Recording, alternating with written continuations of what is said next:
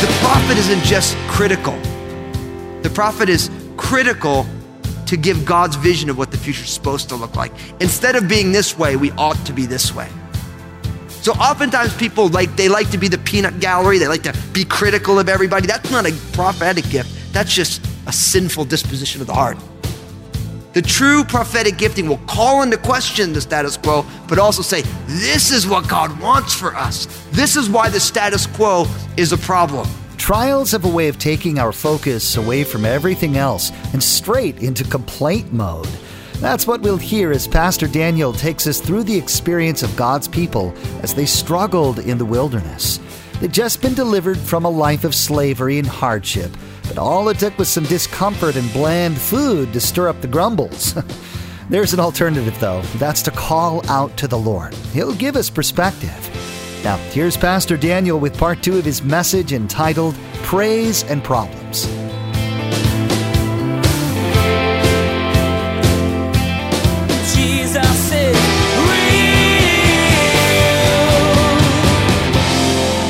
We all need to realize that this is how God works.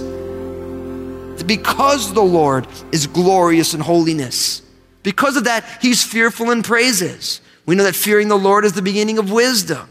Because of God's perfection, because of his holiness, when we praise him, we should tremble in his presence. Because of who he is. God does wonders. God stretches out his hand and things happen.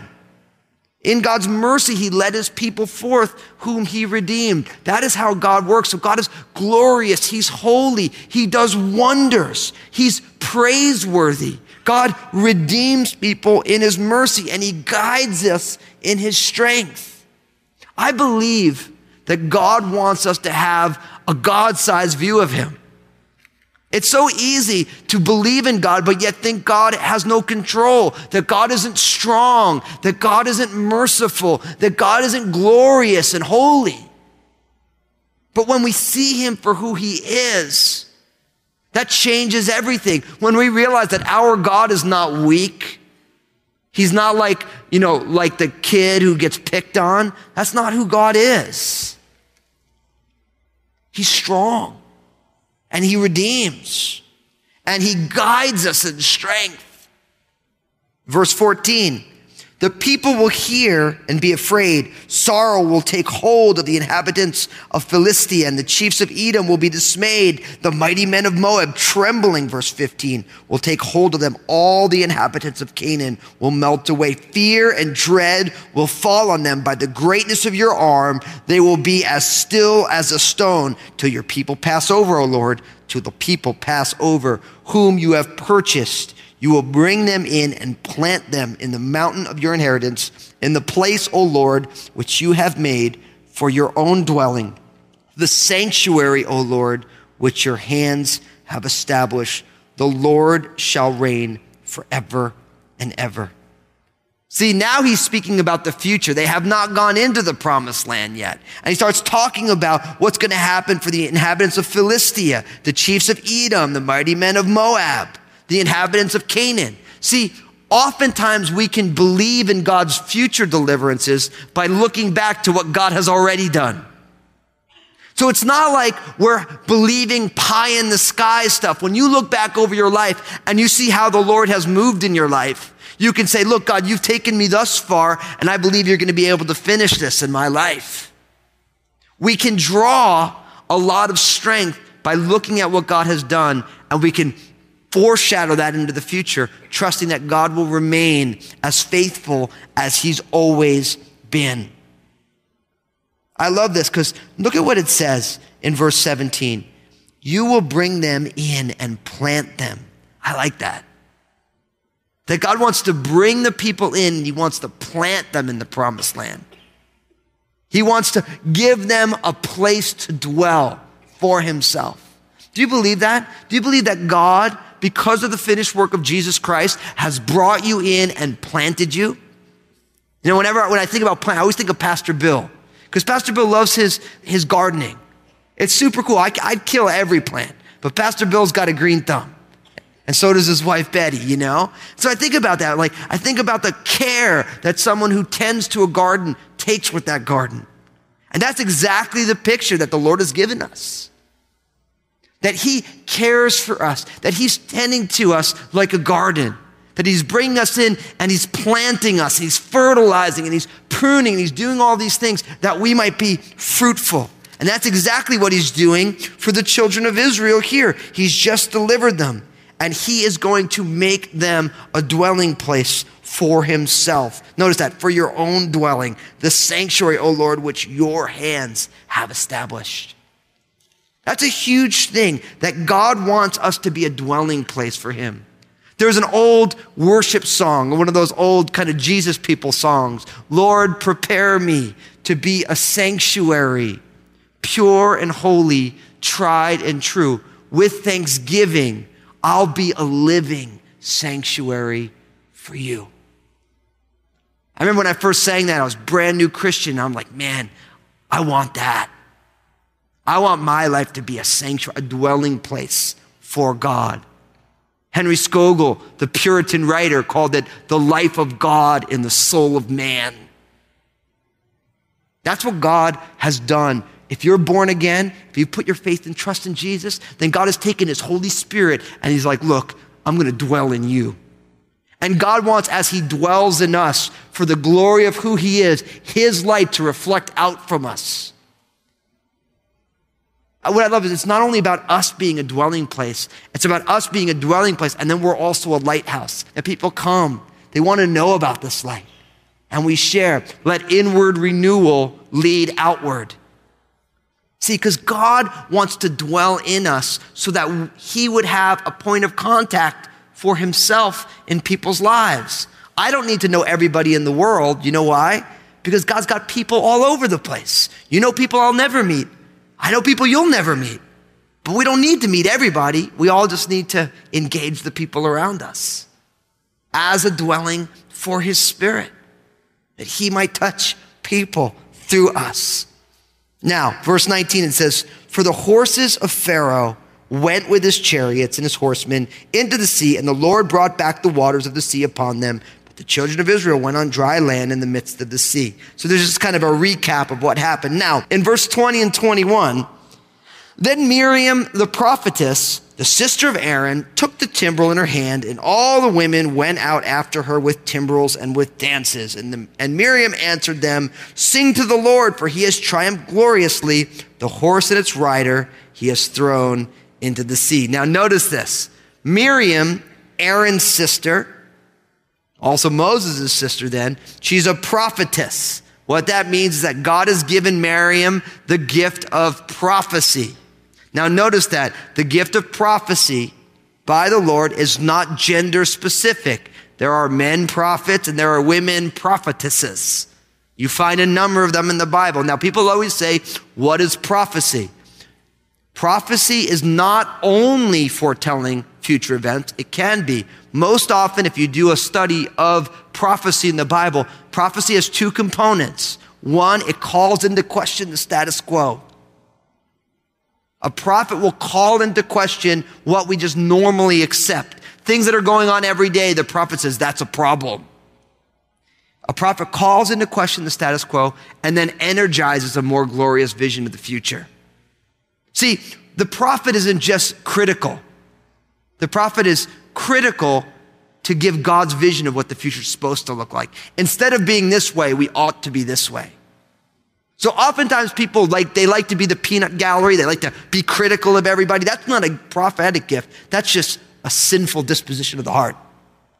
The true prophetic gifting will call into question the status quo, but also say, this is what God wants for us. This is why the status quo is a problem. And one of the things I love about the Lord is the Lord loves to call into question our own individual status quos, doesn't he? because the status quo is just the norm. And the Bible does not say that when we get saved, it should be honky dory as normal. When we get saved, it means we're supposed to grow. And growing means change. Change. Now, how many people in here are change resistors? We got some of them, right? Yeah. Guess what? If you want to be a Christian, you got to chuck that. That's only going to make you frustrated with God because God loves you enough not to want to leave you that way. And me too. He wants to change us. He wants to work on us. And the only way he can change us is to change us. So change is part of the equation. Growth means change. So don't resist the change. Simply say, God, what are you trying to teach me? I want to be more like Jesus. Thank you for loving me enough not to leave me like this. And I'm so grateful for that. I'm so grateful that God loves me enough not to leave me this way. But change is part of the equation. So the office of the prophet functions in that way. Now, Miriam, of course, she's a prophetess. She's a sister of Aaron. She takes her timbrel in her hand. That means God digs drums. That's what that means. God digs drums, takes her timbrel in her hand, and all the women went out after with timbrels and with what? And with dancing. So, any of you who grew up in a Baptistic home where dancing was sinful, you got a verse here. So listen, I want you to feel free to dance in the aisles if you got to. Seriously, don't be afraid of that. The key is they're not dancing to draw attention to themselves, they're just praising God. See, that's the problem. When you get into things like dancing, sometimes we want to be in the spirit, but we just really want people to notice us because we're narcissistic. And in church, we can be narcissistic in a spiritual way. But if you're just getting lost in worship, it's all good. But notice, Miriam is leading the ladies in rehearsing the same song. It only gives us the first four lines of the song, but in effect, what it's saying is that Miriam went out with the ladies, and the ladies were singing the song again, rehashing once again what God has done. It, it speaks of the idea of, of ritual and worship. There's nothing wrong with rituals. There's nothing wrong with saying, we're going to praise God and we're going to sing the same song every week. There's nothing wrong with that. There's nothing wrong with that until we deify the ritual. Then we have a problem. When we make the ritual God, then we have a problem. But it's important that we rehearse the reality of who God is in our lives. Repetition is the greatest teacher. We have to rehearse the gospel every single day. I've said it a lot of times. I need the gospel as much today as on the day that I first got saved. I need to hear it again that God loves me, but yet I'm messed up. And Jesus died on a cross for me, but he didn't stay dead. He rose again. And God's filled me with his spirit. And God is living the resurrected life of Christ through me. And that God wants to change me. And we need to hear that every day, don't we? Numerous times a day. But Miriam goes out and she leads the ladies, starts singing, and they're singing together. Now, starting in verse 22, we start the way of the wilderness. Now we're going to see them as they're traveling. First, they're going to travel to Sinai, and then they're going to spend more time in the wilderness 40 years of wandering around the wilderness. We're going to see all the reasons why, but it begins here in verse 22. Look at what it says. So Moses brought Israel from the Red Sea when they went out into the wilderness of Shur, and they went three days in the wilderness and found no water. And when they came to Marah, they could not drink the waters of Marah for they were bitter. Therefore, the name of it was called Marah. And the people complained against Moses, saying, What shall we drink? So he cried out to the Lord, and the Lord showed him a tree. When he cast it into the waters, the waters were made sweet. And he made a statute and an ordinance for them. And there he tested them and said, If you diligently heed the voice of the Lord your God and do what is right in his sight, give ear to his commandments and keep all his statutes, I will put none of the diseases on you which I have brought on the Egyptians, for I am the Lord who heals you. And when they came to Elim, where there were 12 wells of water and 70 palm trees, so they camped there by the waters. Now, notice, they're leaving the Red Sea and they end up in this place that is called Mara. And Mara literally in the Hebrew means bitter. Why? Because the water was bitter. So they've had this great deliverance, right? They've praised God and they run right into problems because they get three days and there's no water. Now you got to realize it's an arid climate there. Has anybody been outside for three days with no water? I hope not. You can imagine how uncomfortable that would be. And that means no Starbucks, no Gatorade, no five hour energy, none of that stuff. They were liquidless in the wilderness for three days. And so what happens when that happens? Who do they complain against? Moses. Moses is in trouble. Listen, leadership is really cool, except you have to realize that when things aren't going right, the leader's in trouble. Moses is in trouble. They are complaining. The Bible says we should do all things without grumbling and complaining. Let's say that together as a church. Do all things without grumbling or complaining. Come on, you could do it better than that. I know you believe this. Do all things without grumbling or complaining. Now look at the person next to you and say, do all things without grumbling and complaining. You're laughing at your spouses, aren't you? That's right. Because it's so easy to do all things with grumbling and complaining, right? We just are good at that. Right? Yeah. So tomorrow, when you start getting grumbly in your spirit, start getting all that, com- that complaining on, think to yourself, do all things without grumbling or complaining. I love uh, John Wooden, the great coach from UCLA. He said one time, and I wrote it down no whining, no complaining, and no excuses. And I thought to myself, that's a good way to live my life. No whining, no complaining, no excuses. Because we're really good at it, right? I mean, God just delivered the children of Israel with this mighty hand, and they're three days in the wilderness, and they're already complaining.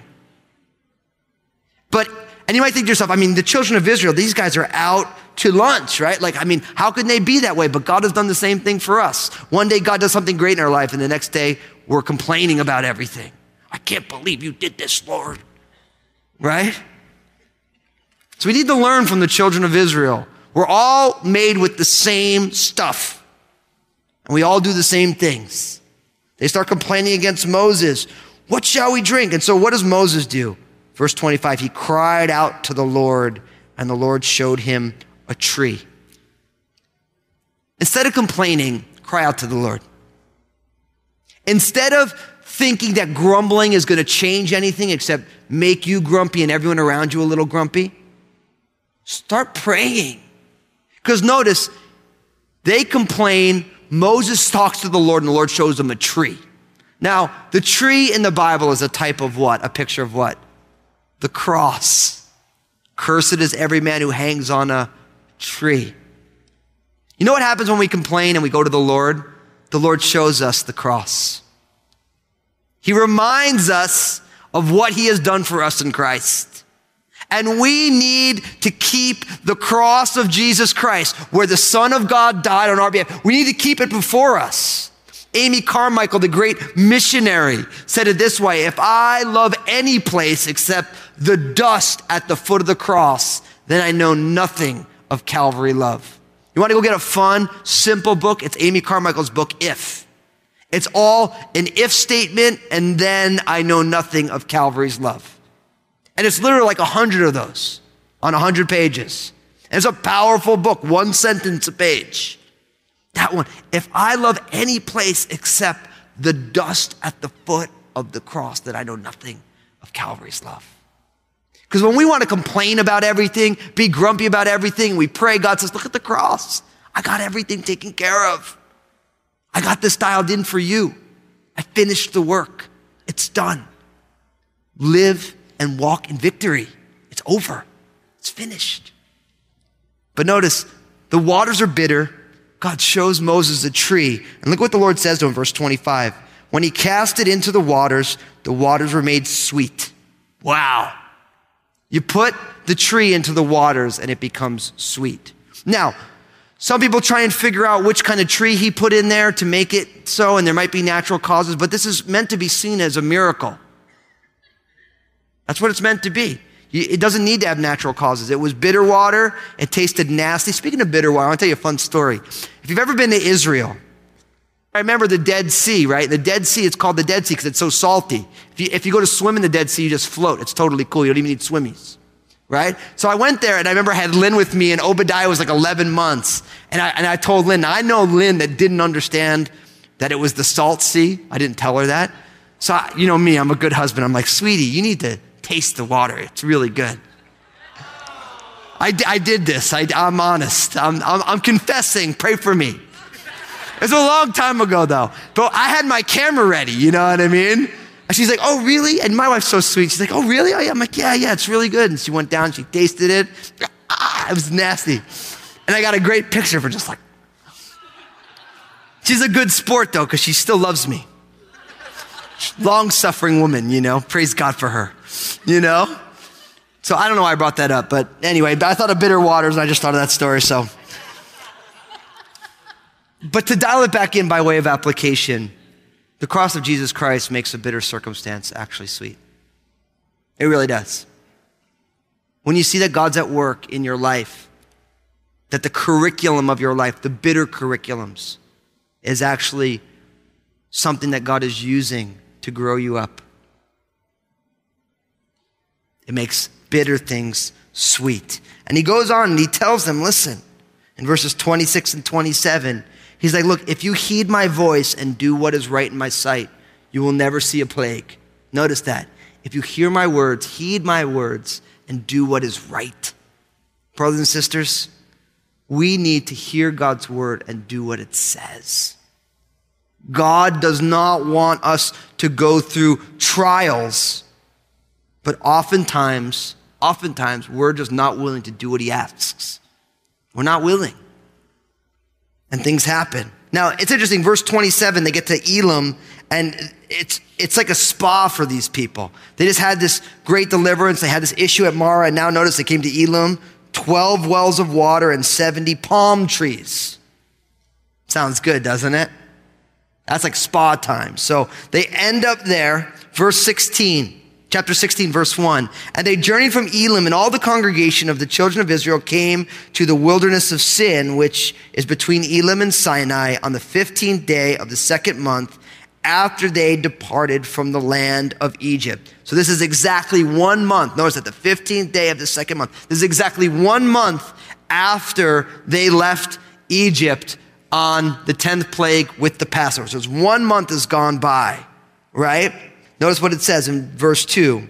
The whole congregation of the children of Israel complained against Moses and Aaron in the wilderness. And the children of Israel said to them, Oh, that we had died by the hand of the Lord in the land of Egypt, when we sat by the pots of meat, and when we ate bread to the full. For you have brought us out into this wilderness to kill this whole assembly with hunger. It's like, good night, right? This is what you call selective remembrance. They're upset with Moses. I mean, they just came from a spa, but they're upset now. Jesus is real. I'm sure many of you who are listening today are both amazed and frustrated by the current political landscape. I always laugh at those t shirts that people wear that tell you to vote for some alternative pop icon. So, whether you're thinking about voting for Pedro or Eddie Vedder or anybody else, I had my team here at Crossroads create us some awesome t shirts that communicate the real message of this voting season. We need to always remember that Jesus is in control and we can always count on him. So this month, we're offering a fun t shirt for Jesus Real Radio listeners that will really make a statement. It's pretty simple. It says, vote for Jesus. And when you join us by partnering with Jesus Real Radio this month, everyone you pass by on the sidewalk will see your Vote for Jesus t shirt and know who you stand for and what life is really about. It's not a political candidate or party, it's the creator of the universe who loves us and calls us by name. Here's Josh with more information. Thanks, Pastor Daniel. Through the month of October, we're offering each listener who supports Jesus is Real Radio their very own Vote for Jesus t shirt with a gift of $25 or more. Remember, this isn't just a t shirt, you'll be accomplishing two things. First, you'll be communicating to everyone around you that Jesus is who is foremost in your mind in these politically turbulent times. Second, your gift helps support Jesus is Real Radio. Every little bit of support that we receive helps us to maintain the reach of Jesus is Real Radio and even expand. So, again, if you're listening today and you'd like to get your hands on a really cool t shirt and help support Jesus is Real Radio, log on to JesusIsRealRadio.com and click on Partner, and then the big blue button that says T shirt offer. There, you can give your donation of $25 or more to receive your Vote for Jesus t shirt. Please remember to include the size of shirt that you'd like. We pray God's blessing upon you and join us next time for another edition of Jesus is Real Radio.